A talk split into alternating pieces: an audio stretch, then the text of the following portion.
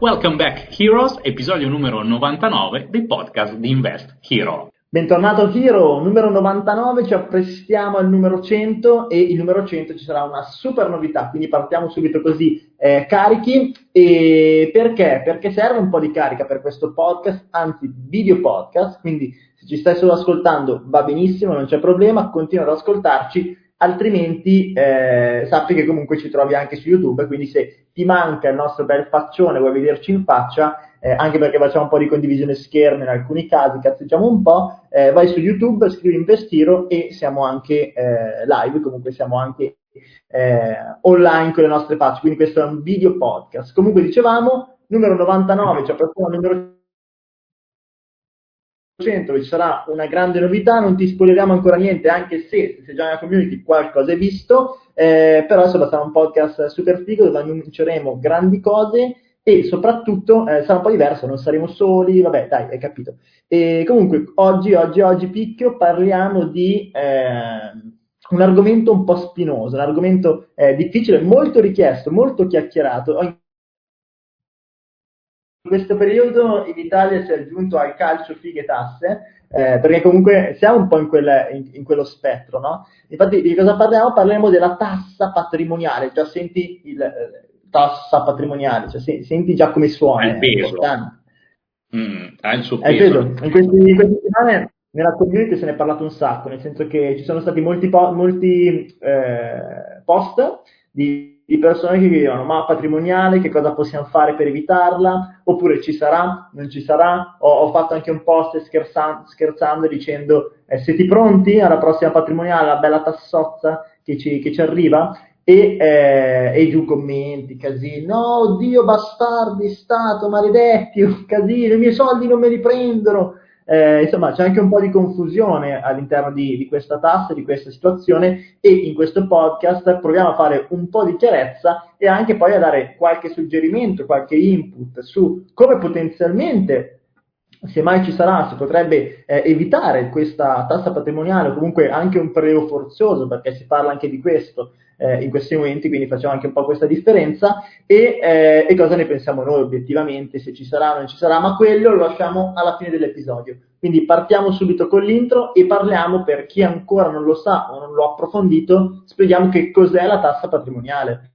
Esatto, andiamo a comprenderla, adesso si va a condividere lo schermo, andremo a prendere un sito che abbiamo trovato che fa un riassunto molto interessante, ovvio, oltre alla definizione anche un riassunto di quello che è successo sul territorio italiano a livello storico di eh, patrimoniali già accadute, altre patrimoniali che sono presenti tuttora sul territorio italiano e eh, esempi anche di prelievi forzosi e altre cose che sono successe, così per fare un po' il punto della situazione e, e poi parliamo, mm, mettiamo di mezzo la nostra idea, soprattutto io devo dire anche la mia già in partenza, in quanto non residente sul territorio italiano da diversi anni, appena ho iniziato a sentire la questione della patrimoniale, poi ne parlavo anche con il mio fiscalista, un po' dei mezzi, de, delle sghignatine sotto sotto le avevamo fatte, però non è nulla di troppo pesante. Adesso andiamo a vedere anche di cosa si tratta nello specifico. Condividiamo lo schermo. Bello l'effetto quello così discesa. E condividiamo anche questa bella schermata, che dovrebbe essere visibile. Perfetto. Dai, dai, la vedo, la vedo. Allora, partiamo con la definizione. Definizione classica, cos'è la patrimoniale? La patrimoniale è un'imposta che colpisce il patrimonio, sia mobile che immobile. Quindi ricordiamo una cosa, è un'imposta che colpisce il patrimonio, quindi eh, denaro già tassato. Ed è quello, eh, è quello che fa incazzare come matti tutti, perché è una doppia tassa. Esatto, esatto. E eh, va a colpire sia beni mobili che beni immobili, quindi denaro, case, azioni, valori preziosi, obbligazioni può colpire sia le persone fisiche che quelle giuridiche e andremo a vedere anche a livello storico quali sono state le volte e quali figure hanno beccato in quei casi e può essere fissa o variabile. Quindi nel primo caso viene, indis- eh, viene eh, versata indistintamente da tutti i contribuenti per lo stesso importo nel caso di eh, patrimoniale fissa. Nel caso di patrimoniale variabile invece va a variare naturalmente in funzione al patrimonio dei contribuenti. Quindi qui un contribuente con un patrimonio nettamente più alto avrà una percentuale, una, um, diciamo, una forza maggiore, sul, un impatto maggiore sul suo patrimonio, sulla, sulla sua cassa. Inoltre può essere straordinaria, vale a dire applicata una sola volta e senza alcuna periodicità, oppure periodica, quando viene invece versata con cadenza regolare. Si parla di imposta e non di tassa patrimoniale perché è corrisposta non a fronte di un servizio ricevuto, ma per servizi che lo Stato o gli enti pubblici corrispondono alla collettività nel tempo. Infatti la differenza principale tra tassa e imposta è che la tassa tu la vai a pagare nel momento in cui stai usufruendo di un servizio, ehm, mentre la parte di imposta va a prendere in maniera indistinta tutte le persone sul territorio esempi classici, l'IVA appunto è un'imposta, eh, mentre il, so, mi viene in mente il ticket sanitario è una tassa. Quindi questi qua sono degli esempi perché uno sta prendendo un servizio, l'altro no.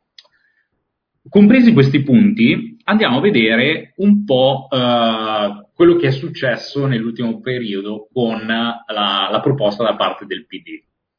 Ovvero, eh, il PD la prende sulla questione chiaramente un po' più eh, sociale, un contributo di, solidari- di solidarietà la va a chiamare, interessante per gli anni 2020-2021 a carico dei redditi più elevati, da destinare a tutti coloro che versano in situazioni di, eh, che, che versano in situazioni di povertà a causa della crisi o in situazioni di grave difficoltà per la perdita completa del reddito, come giovani lavoratori autonomi. E quindi questa qua è la proposta che ha fatto presente il, il PD per questo periodo storico. Uh, andrebbe a gravare uh, sulla parte del reddito eccedente agli 80.000 euro e sarebbe progressivo. No? Quindi mh, mm, può risultare interessante, soprattutto anche poi il gettito atteso sarebbe pari a 1,3 miliardi di euro annui. Mm. Mm. Fatto sta, le patrimoniali, questo qua non è la prima volta che capita una patrimoniale in Italia, anzi già presente, sono già presenti diverse patrimoniali e a livello storico ne sono successe di diverse.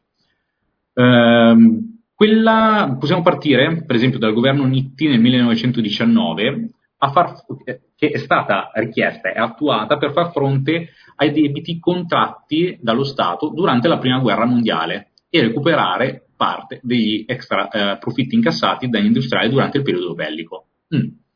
Quindi anche lì c'è stata questa applicazione. Così come anche in altro periodo eh, di guerra, 1936 per la guerra d'Etiopia e nel 1940 nella seconda guerra mondiale, eh, ci sono stati di mezzo altre successive eh, ingressi di patrimoniale.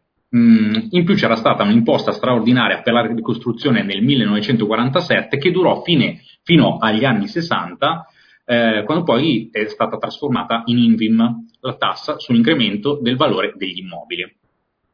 Nel 92 fu lo spettro del crack finanziario a spingere il governo Amato a introdurre notte tempo un prelievo stra- straordinario del 6 per 1000 sui conti correnti e l'ISI. Allora, attenzione, qua si sta parlando però di prelievo straordinario. Quindi molti, molti, questo qua facciamo una piccola postilla, però molti che vanno a parlare di patrimoniale in realtà sono più che altro spaventati da questa attività, ovvero da questo prelievo straordinario ehm, e forzato, che mh, dal nostro punto di vista non dovrebbe capitare, anzi non, non, ci aspettiamo questa cosa, ci aspettiamo come solito classico stile italiano che venga camuffata sotto altri aspetti, ehm, però è questo quello che fa un po' più friggere la, la mente de, dei contribuenti italiani. Mm, mm, mm, mm poi, ah sì, eh, questa, mm, eh, questa ta- eh, imposta nel 1992 eh, smise di essere straordinaria e si trasformò in ICI, quindi sulla parte immobiliare. Uh, però ricordiamo che nel territorio italiano esistono alte patrimoniali e all'interno del campo delle varie patrimoniali esistono le imposte di bollo sulle attività finanziarie, ehm, poi l'estensione di ICI-IMU sull'abitazione principale che arriva dal governo Monti del 2012 e così via. Quindi diciamo che è qualcosa di già presente, che mh, mm, per, per, chi vive in Italia e l'ha, l'ha vista con i suoi occhi, ha visto passare più patrimoniali tuttora ce ne sono diverse presenti. Mm, allora, tra l'altro, questa qua è la carrellata iniziale su cosa eh, è stato a livello storico di patrimonio. Tra l'altro, aspetta, torniamo qua sui faccioni nostri.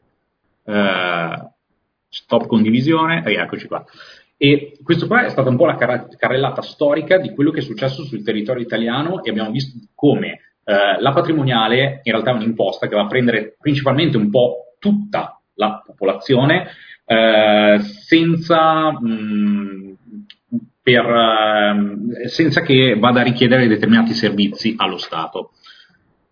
Quello che abbiamo visto in questi giorni all'interno della community è che molte persone hanno richiesto informazioni a riguardo, Mm, c'è stato anche un post da parte tua un po' così eh, per muovere le acque, abbiamo visto che ci sono stati diversi riscontri. Abbiamo detto perché no, facciamo un podcast a riguardo, mm, mettiamo un po' i nostri punti di vista su, su questa situazione e eh, valutiamo un po' il da farsi, per, così per dare una mano alle persone che magari si trovano spaventate o incazzate su questa questione della patrimoniale.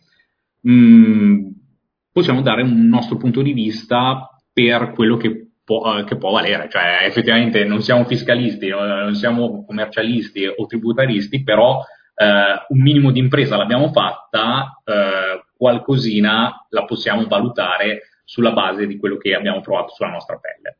Quindi, sì, tu hai aspetti da questa situazione?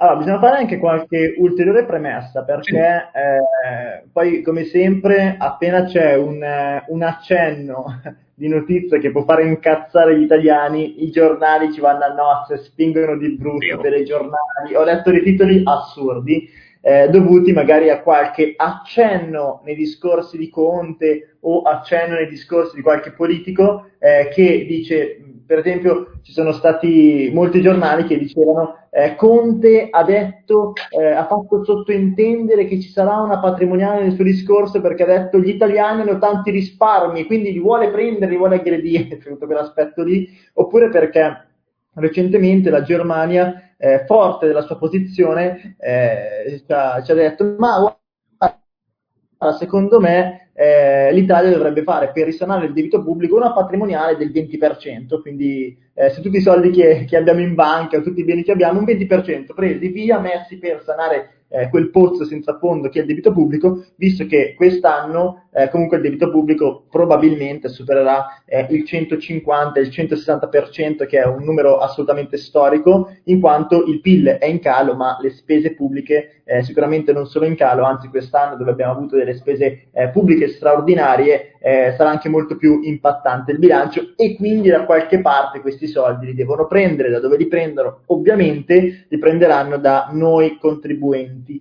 eh, come con una patrimoniale, è quello che si, che ci si aspetta. Qualcuno dice ma è più probabile l'aumento dell'IVA visto che era già in corso, però in realtà è stato congelato, forse non aumenterà. Eh, io vedo più probabile appunto quello che possa essere una patrimoniale, che eh, ricordiamolo però, l'abbiamo appena letto, patrimoniale può essere eh, dove il contribuente versa autonomamente eh, appunto questa imposta eh, patrimoniale, per esempio l'IMU, eh, la Tari eh, e tutti questi aspetti qua dove noi abbiamo dei beni e siccome tu hai un bene, su questo bene io ti vado eh, a metterlo in posta e tu tramite un F24, se si sta parlando di, eh, di, società o questo tipo di contributi, mi versi quanto mi spetta. Quindi siamo noi che volontariamente o comunque eh, siccome abbiamo questa imposta, dobbiamo versarlo. Diverso invece appunto è il prelevo forzoso, dove eh, non volontariamente di notte ci svegliamo che abbiamo meno soldi sul conto corrente.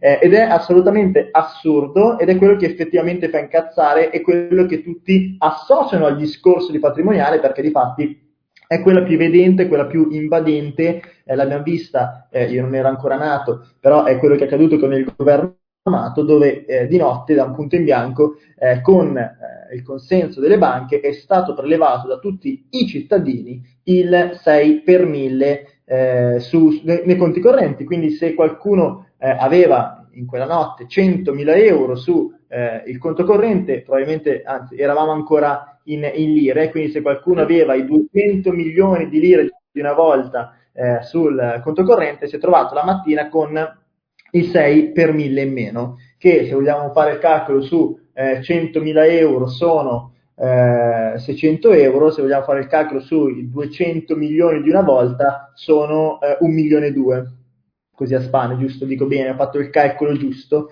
Eh, e, e, quindi sì, fa incazzare, sì, assolutamente, fa incazzare da matti, perché come che qualcuno ci mette i soldi, ci mette la mano in tasca e ci ruba letteralmente i soldi dal nostro portafoglio o ancora peggio dal nostro conto corrente di notte come un ladro senza dircelo. E quindi questo è quello che fa incazzare, fa incazzare tanto ed è di questo che si parla. Quando si parla oggi patrimoniale si parla del periodo forzoso, oddio ci ruberanno i soldi di notte, come posso fare per far sì che questo non accada. E in questo podcast proveremo a rispondere a questo. Perché proveremo a rispondere a questo? Eh, perché se, se, se metteranno un'imposta eh, patrimoniale eh, che non sarà un pleo forzoso, obiettivamente non è che possiamo farci troppo. Se tu oggi hai un immobile e ti mettono eh, un'imposta patrimoniale ulteriore oltre l'IMU sull'immobile, lo devi pagare, se no eh, ti iniziano tutti i lavori di pignoramento e quant'altro, e da lì non si scappa. Eh, mentre da un prelievo forzoso potenzialmente ci possono essere eh, delle soluzioni più o meno fantasiose eh, in base a quanto uno obiettivamente si vuole spingere per non pagare eh, questo prelievo forzoso che ricordiamo nel 93 è stato del 6 per 1000, eh, ci possono essere delle soluzioni. Perché obiettivamente se tu non hai in quel momento, in quella notte, dei soldi in banca eh, o della liquidità su vari conti, non te la possono prelevare sostanzialmente e probabilmente magari non te la vengono neanche a chiedere perché tu in quel momento non ce li avevi, così è stato nel 1993. E quindi quali possono essere le soluzioni, vediamolo adesso, eh, nel caso in cui mh, ci sarà questo pleo forzoso, poi diciamo le nostre considerazioni. Allora, Intanto, per prima cosa, bisogna eh, comprendere o comunque fare un ragionamento e quindi chiedersi eh, questo potenziale prelievo forzoso sarà eh, per i privati, per le persone giuridiche o per entrambi?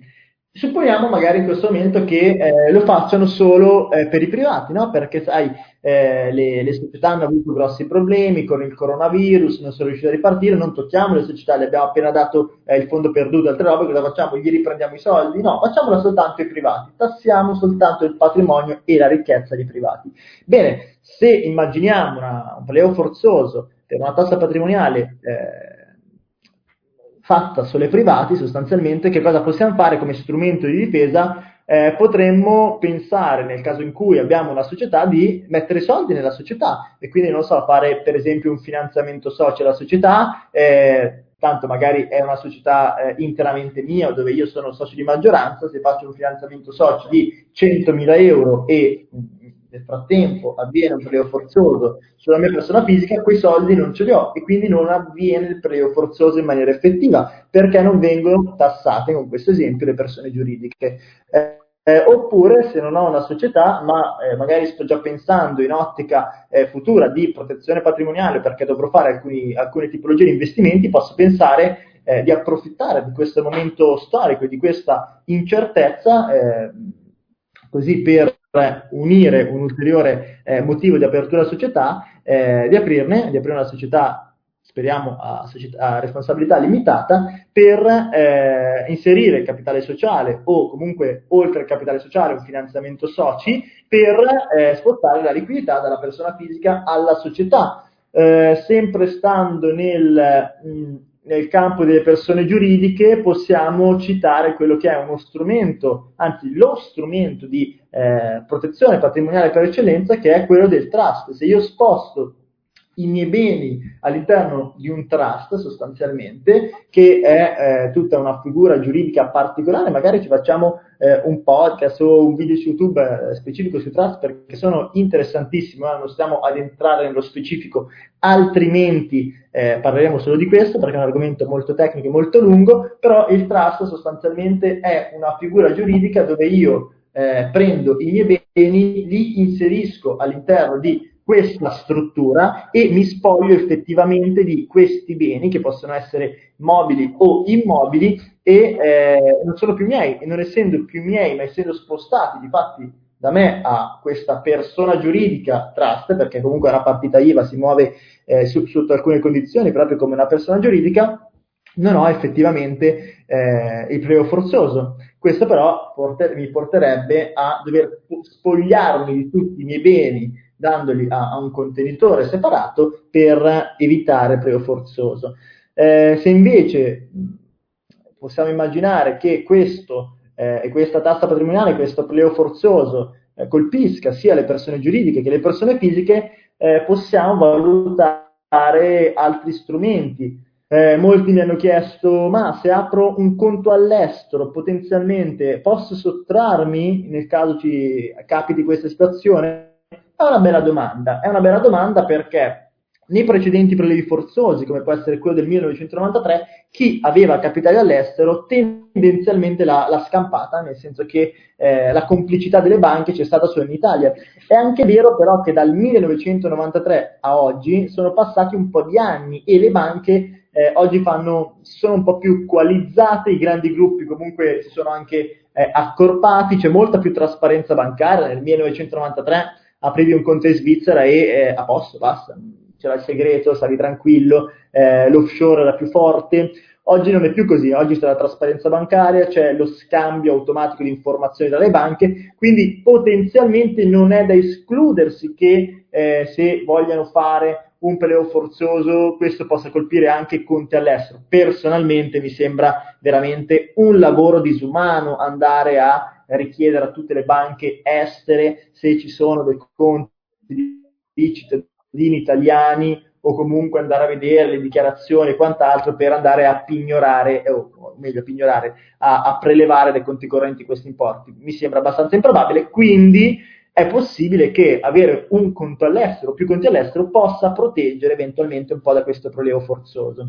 Eh, un'altra soluzione, processori bancari o parabancari, in alcuni casi parabancari è ancora meglio, in quanto alcuni sono un pochettino eh, meno amichevoli, cioè, mettiamola così. Eh, un'altra soluzione per evitare di avere i, i, soldi sul proprio conto corrente italiano potrebbe essere la più semplice in assoluto, quindi andare allo sportello o andare in banca e eh, richiedere i propri soldi, quindi prelevare tutto quello che abbiamo sul conto potenzialmente. Ho 50.000 euro sul conto e vado dal direttore e dico guarda direttore, vorrei riavere i miei soldi, i miei 50.000 euro non sarà molto contento, mi farà storie, mi racconterà magari che no, non si può, non puoi avere questi soldi, non possiamo darteli. In realtà non è assolutamente vero, non c'è nessuna legge che vieta a me se con giusta causa, firmando i giusti moduli e se quei soldi sono assolutamente eh, tracciati e frutto del mio lavoro di prelevarli, nessuno mi, mi vieta di prelevare 30, 40, 50 mila euro perché io voglio tenermeli a casa, sono obbligati a darmeli, dopo un po' di storia mi li daranno e me li tengo a casa. È chiaro che qual è il rischio in questa circostanza? Che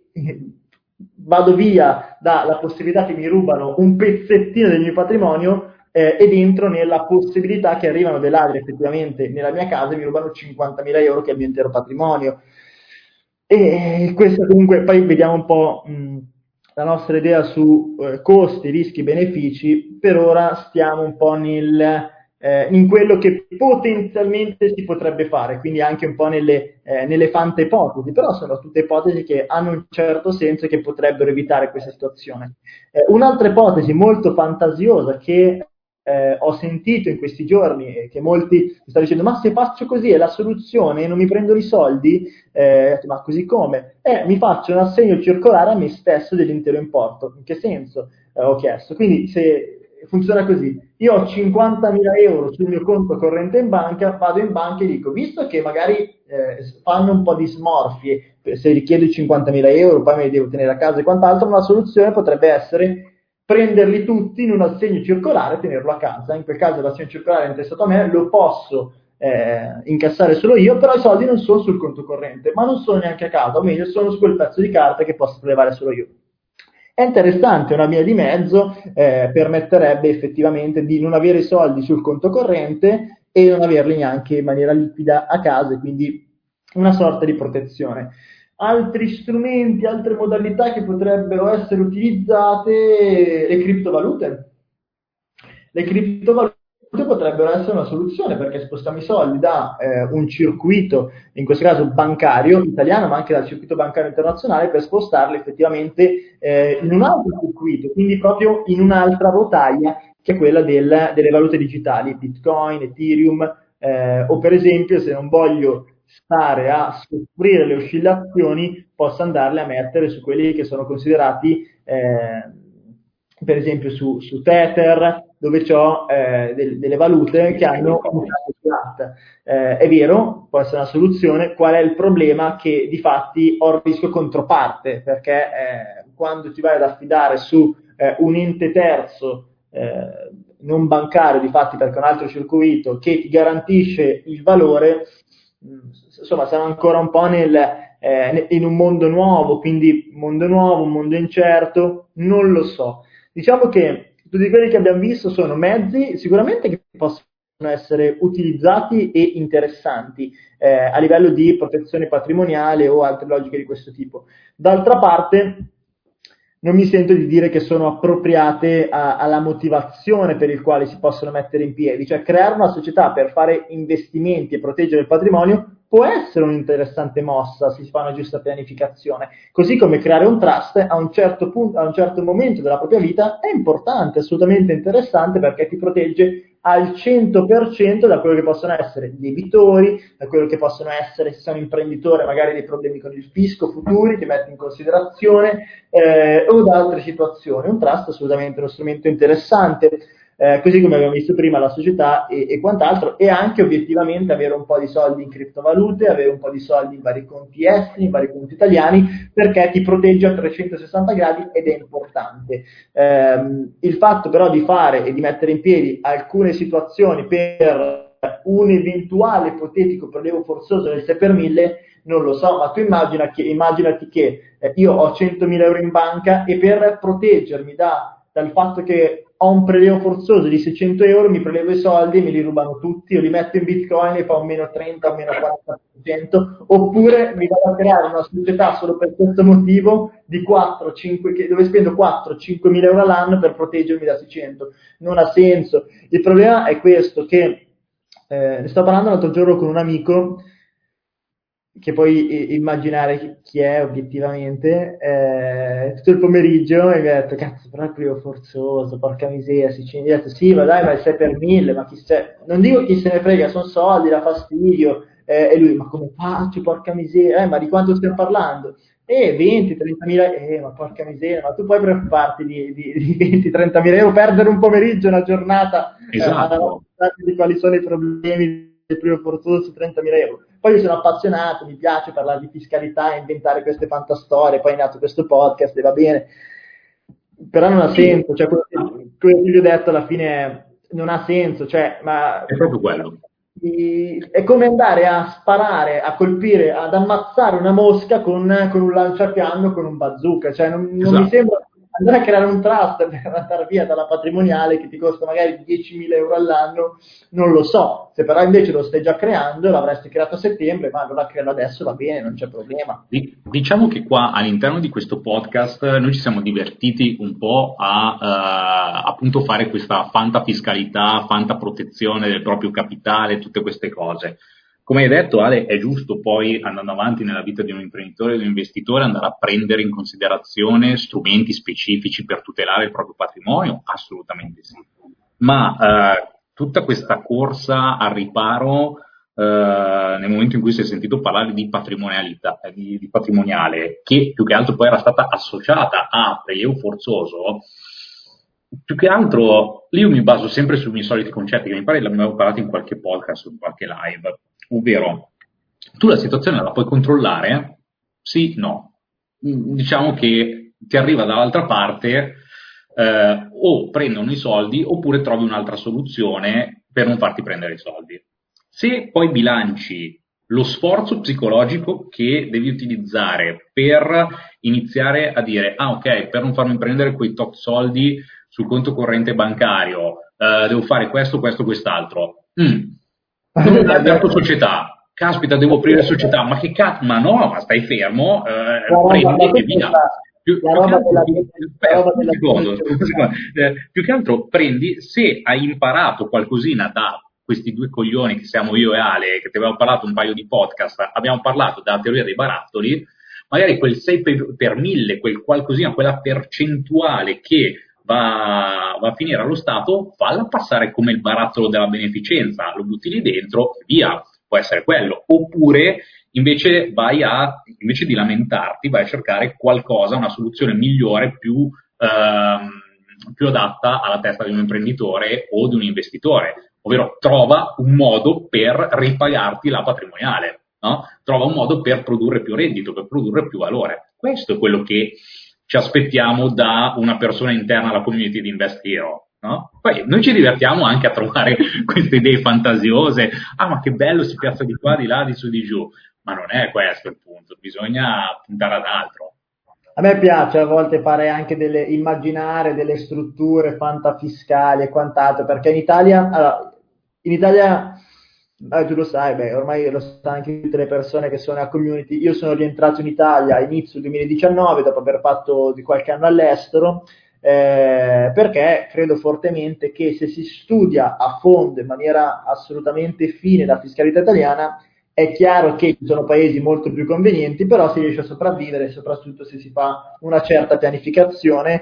Il problema dell'Italia Proble- attenzione, problema e fortuna è il fatto che c'è una burocrazia estrema e infinita e anche la maggior parte dei commercialisti non, non, riesce ad arrivare così in profondità in alcuni casi. E questo è un problema perché eh, devi conoscere un miliardo di cose, cioè veramente è un lavoro a un certo punto, ma di pro è che sono talmente incastrate tutte queste eh, leggi una con l'altra che ci sono dei buchi, necessariamente ci sono dei buchi normativi eh, e burocratici dove ci si può infilare legalmente per andare a pagare un pochettino meno. E quindi ogni tanto mi piace fare qualche, ehm, qualche fantastruttura in realtà io oggi non c'è niente di così estremamente complicato, tratto e quant'altro, però ci sono degli strumenti interessanti che possono aiutare la protezione e anche il pagare il giusto.